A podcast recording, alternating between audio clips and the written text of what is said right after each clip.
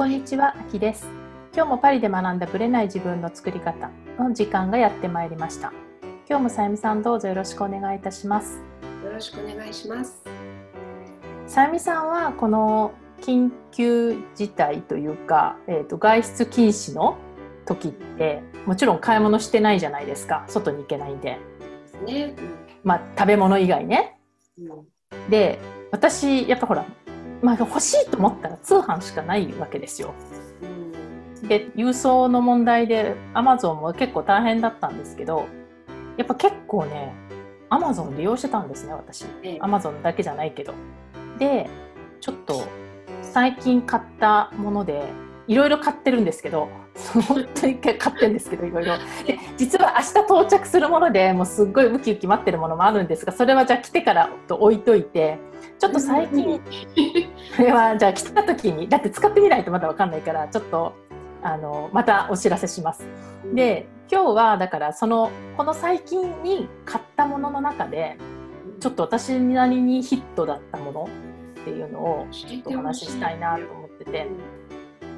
いくつかね、まあ、欲しいものがあったんですけどで最近最近っていうかその全然外出禁止の前からちょっと欲しいなと思ってたものがあったんですよ。でそれは何かというとスマートウォッチだったんですね。それってスマートウォッチってあなんだっけ？アップルウォッチとかねああいうのなんですよ。それで今まであんまり興味がなかったんだけどもいろいろ見ていたらその私ちょっと、まあ、体のためにも歩き始めて一その万歩計的なものが欲しかったうんっていうのうんとうんあとそういう健康的なもの健康系のものなんか睡眠の質が測れるとか脈拍が分かるとかありますよね。あるよね。あねうんそうだからあんまり何時計でメッセージを読みたいとかそういうのはないんですけどで欲しかったなと思ってたんですねそしたらほら外出禁止になってウォーキングどころじゃなくなっちゃったから万歩計必要じゃなくなっちゃったわけでしょ。うん。だから、まあ、しばらくいいやと思ってたんだけどで一応ね見てたんですよいろいろ。でもちろん、まあ、iPhone とか使ってるから Apple Watch が、まあ、一番ねいいのかなと思ってたんだけどうん。私ね、まあ、もちろん Apple Watch 高いんですよ。高いっていうのもあるんだけどええ。私ね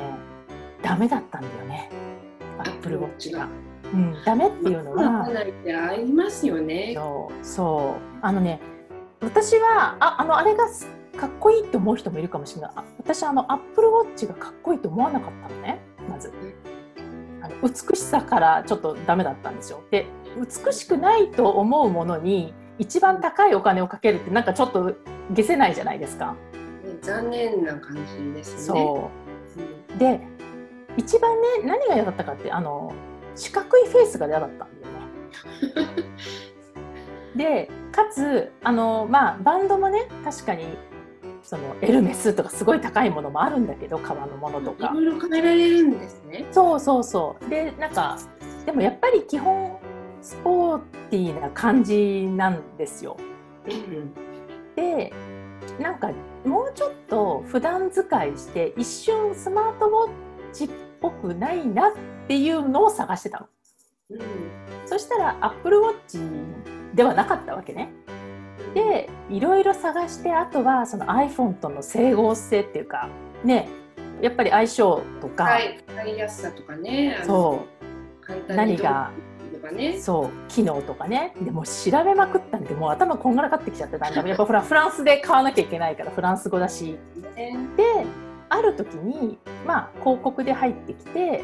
一回広告見出すと例えば Facebook とかもそうなんですけどガンガン入ってくるじゃないですか。うんね、で一回 Facebook で見ると当たり前なんだけど今度インスタでも同じ広告が入ってくるんですよ。さすが提携、うん、同じ会社だと思ったんですけどでもだんだんそれが嫌になってくるんだけど、まあ、ここぞとばかりに 調べまくったのでまた全部の会社を。うんうん。そしたらあるタイミングでプロモーションがかかってで郵送に時間かかるじゃないですかフランス。今そのね今解除され始めてる一時期郵送にすごい時間かかってたでしょ？そうですね。そう。だから早めに買っちゃおうと思ってうん。買っったわけよ。別に万歩計いらないけど。アイウォッチなんだっけ？アップルウォッチじゃないですよ全然。みたいな感じ？もどきなそうそう。でかつスポーティーじゃなくてちょっとエレガントな感じ？まあ若干エレガント、うん、っていうので買ってで一応ねその評価とかあと声とか、フランス人の声だからさ結構厳しめの声もあるから、全部全部見てなるほどあこういうところがあれなんだな。結局ねもともと来た人は早い人は早かったんだけど私ってやっぱもう遅かったから3週間以上かかったね。みんないろいろ探してたんですねきっとね。そうそうまあ郵送の問題だと思うんですけどでねそれを使ってもちろんまあ歩き始めて何何歩歩いたかとかいうのも分かるしあと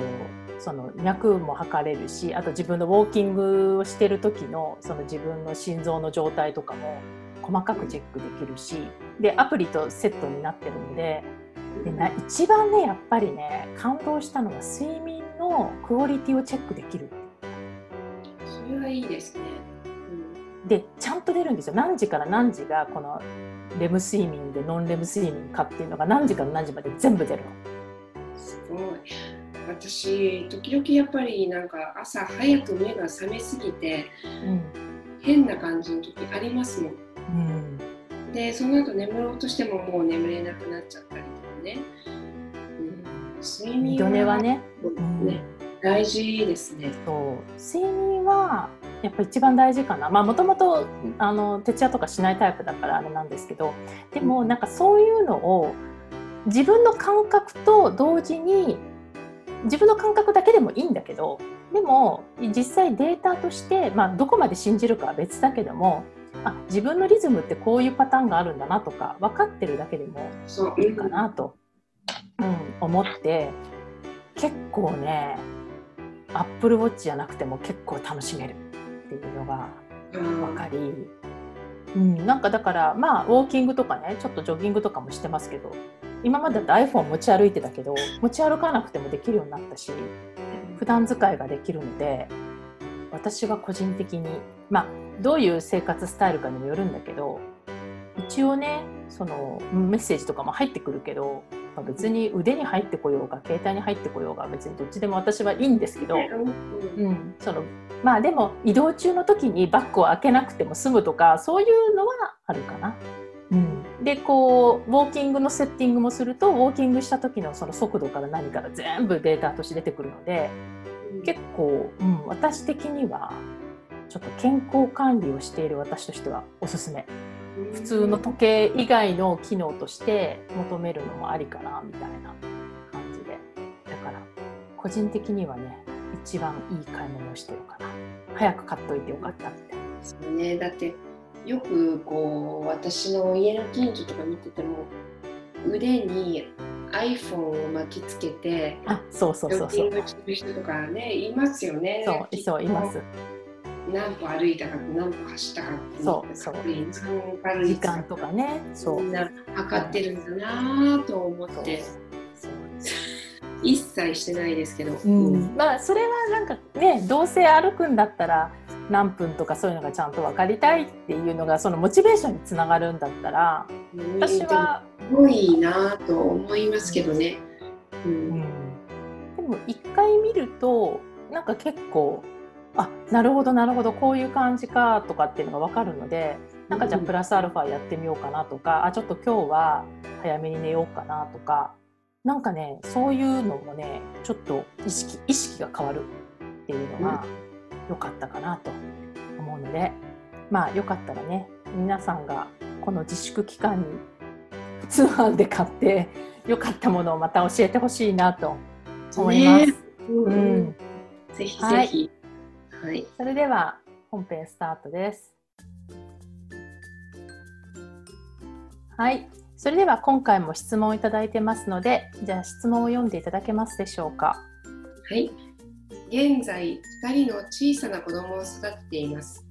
仕事に追われた人生ではなく自分のやりがいのあることにもっと情熱を注ぐ人生を送りたいと思ってはいるのですが何から始めたらよいのか分かりません。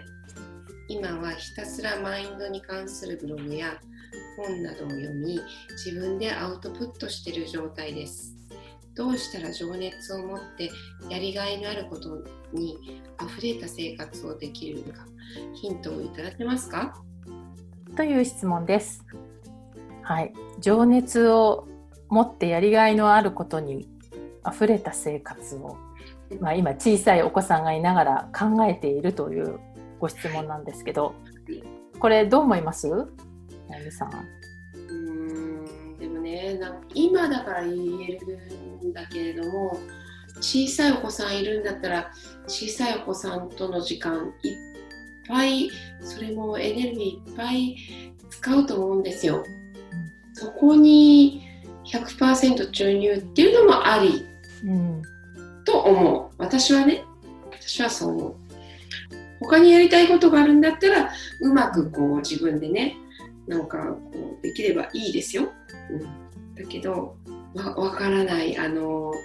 それは人それぞれなので、うん。まあ、彼女の文面から言うと仕事に追われた人生ではなくってあるので多分ワーキングマザーなんだと思うんですよ。だから多分子供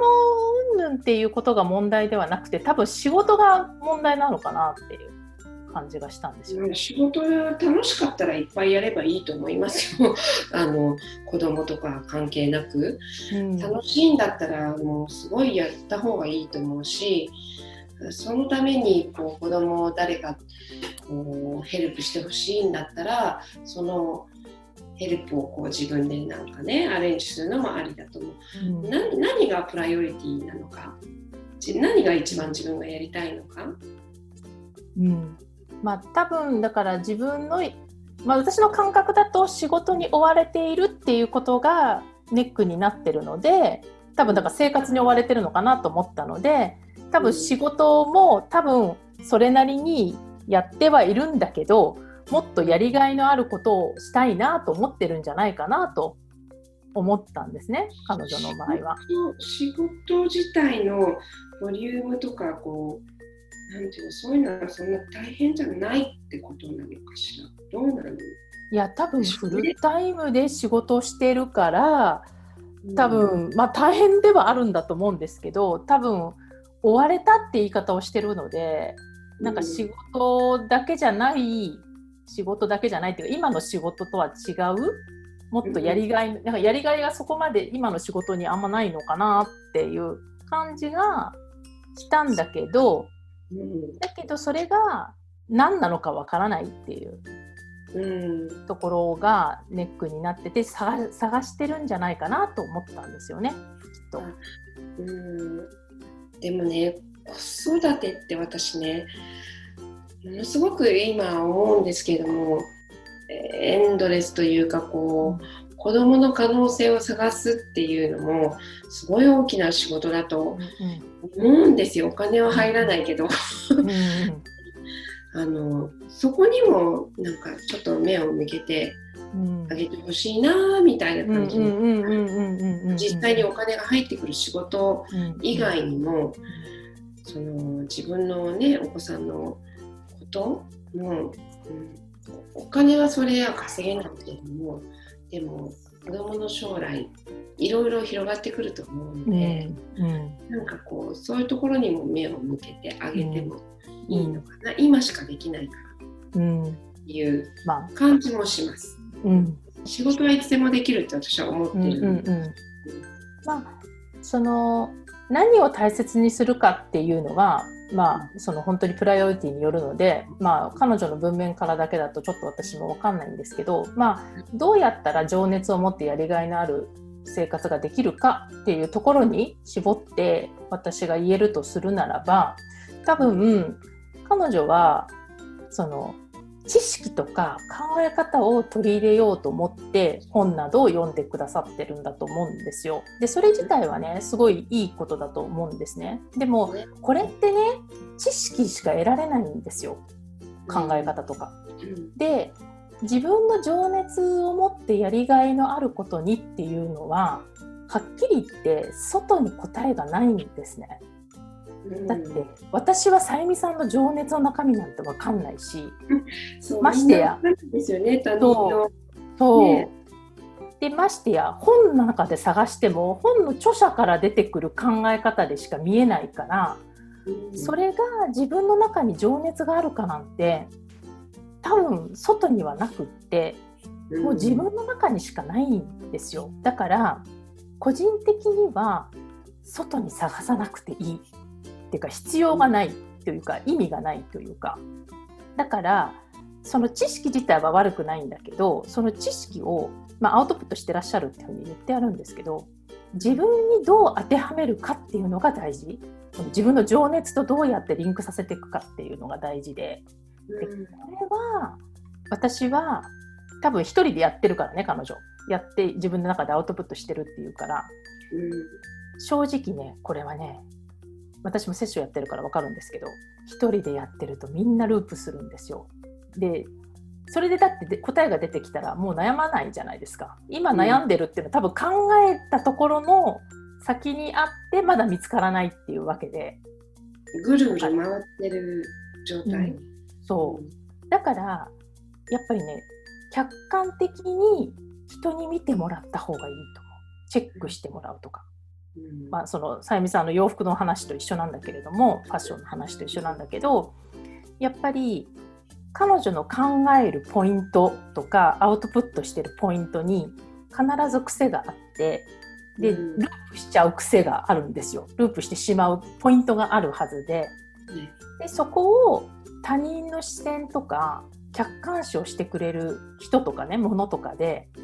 やっぱりチェックしてもらうと一気に考え方が変わるし自分の情熱のポイントがすぐ分かってくる場合もあるですね。でこれはね私自分で、まあ、体験セッションとかやってるから分かるんですけど実はこういう人多いんですよ。自分でなんか新しいこと、まあ、特にこういう小さいお子さんがいて新しいことをスタートさせたいとか今の仕事を変えたいけど何をや、まあ、独立したいけど何やったらいいか分かんないとかそういう人いっぱいいるんですけど。私も分かりますよ。その時代あありましたもん。ですよね。うん、そう。だから、うん、なんか、まあ、まずみんな同じだってことは分かってほしいのね。別になんか一人で悩む必要もないし一人で私だけ見つからないと思う必要も全然なくって。だけど自分でやるのっていうのは確かに限界があるんですよね。でそこをほらね一一回ちょっと客観視してもらったりそういう専門家のに見てもらうだけで視界と視点は絶対変わるのででそれが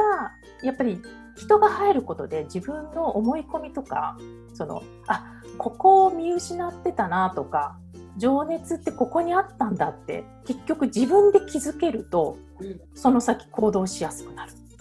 今思い出したんだけれども私もねあのそういうタイミングの時にちょうどちょうど不思議なんだけれどもアキさんにパリで再会し、うん、覚えてる？そんな時だったの？うん。あの再会したの覚えてる。タイミング。そういうタイミングでパリの日本人幼稚園で再会し、うん、子供ちっちゃかったもんね確かに、まあ、子供お互い子供がちっちゃくて、うん、で結構ねいろいろと大変な時でみんな、うん、子育てとかね。ね、で自分の今後の方向性とかも大変な時、その時にあきさんにお会いし、本当にびっくりしてでそしたらコーチをやってるっていうことで、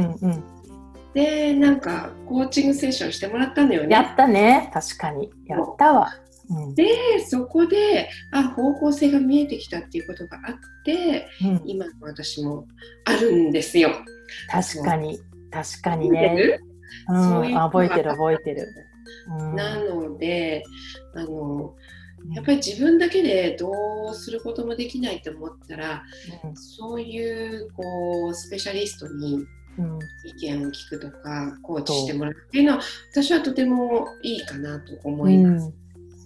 まあ、正直言ってこれどの分野でもそうだと思うんですよ。何かやりたいなと思った分野それが例えばビジネス系だったりファッション系だったりとか人によってね美容とか何でもあると思うんですけど、まあ、スポーツでもいいんですし健康系でも。でもやっぱり自分で得られる情報もたくさんあるけどやっぱりね限界があると思います。うん、自分の中にはまっちゃってそこから出れないところが出てきちゃうのであるそこをなんか突破するためにも人の意見を聞くっていうのはねとても重要ですね。ね。なので、まあ、まあ結論、まあね、誰かに相談するのもいいですよっていうだけだと、まあ、ちょっと元も子もないかもしれないんですけどでも外に答えはないっていうのだけはまず思って特にこの分野に関しては情熱だからね自分の。うん、なので、うん、でかつその視点チェックというか考え方チェックというか自分の情熱をこう取り戻す作業を一緒にやってくれるスペシャリストに1回はちょっと見てもらうっていうのはね、うん、うん、一つの方向性かなと思います、うん、特にほらやっぱ小さいお子さんもいらっしゃると時間もないと思うので多分時間がない中で一生懸命考えてるはずなんですよ。多分、うん、だからきっとねその中でもやもやループでずっと考え続けるよりは1回どっかで1時間とか1時間半でセッションやってもらうとか誰かと話すとかっていうのは機会として考えてみてもいいかなと個人的には思いました。結構スコーンとあそうかみたいなことがありますよね。ね。ありますよ。そう。だったかみたいなね、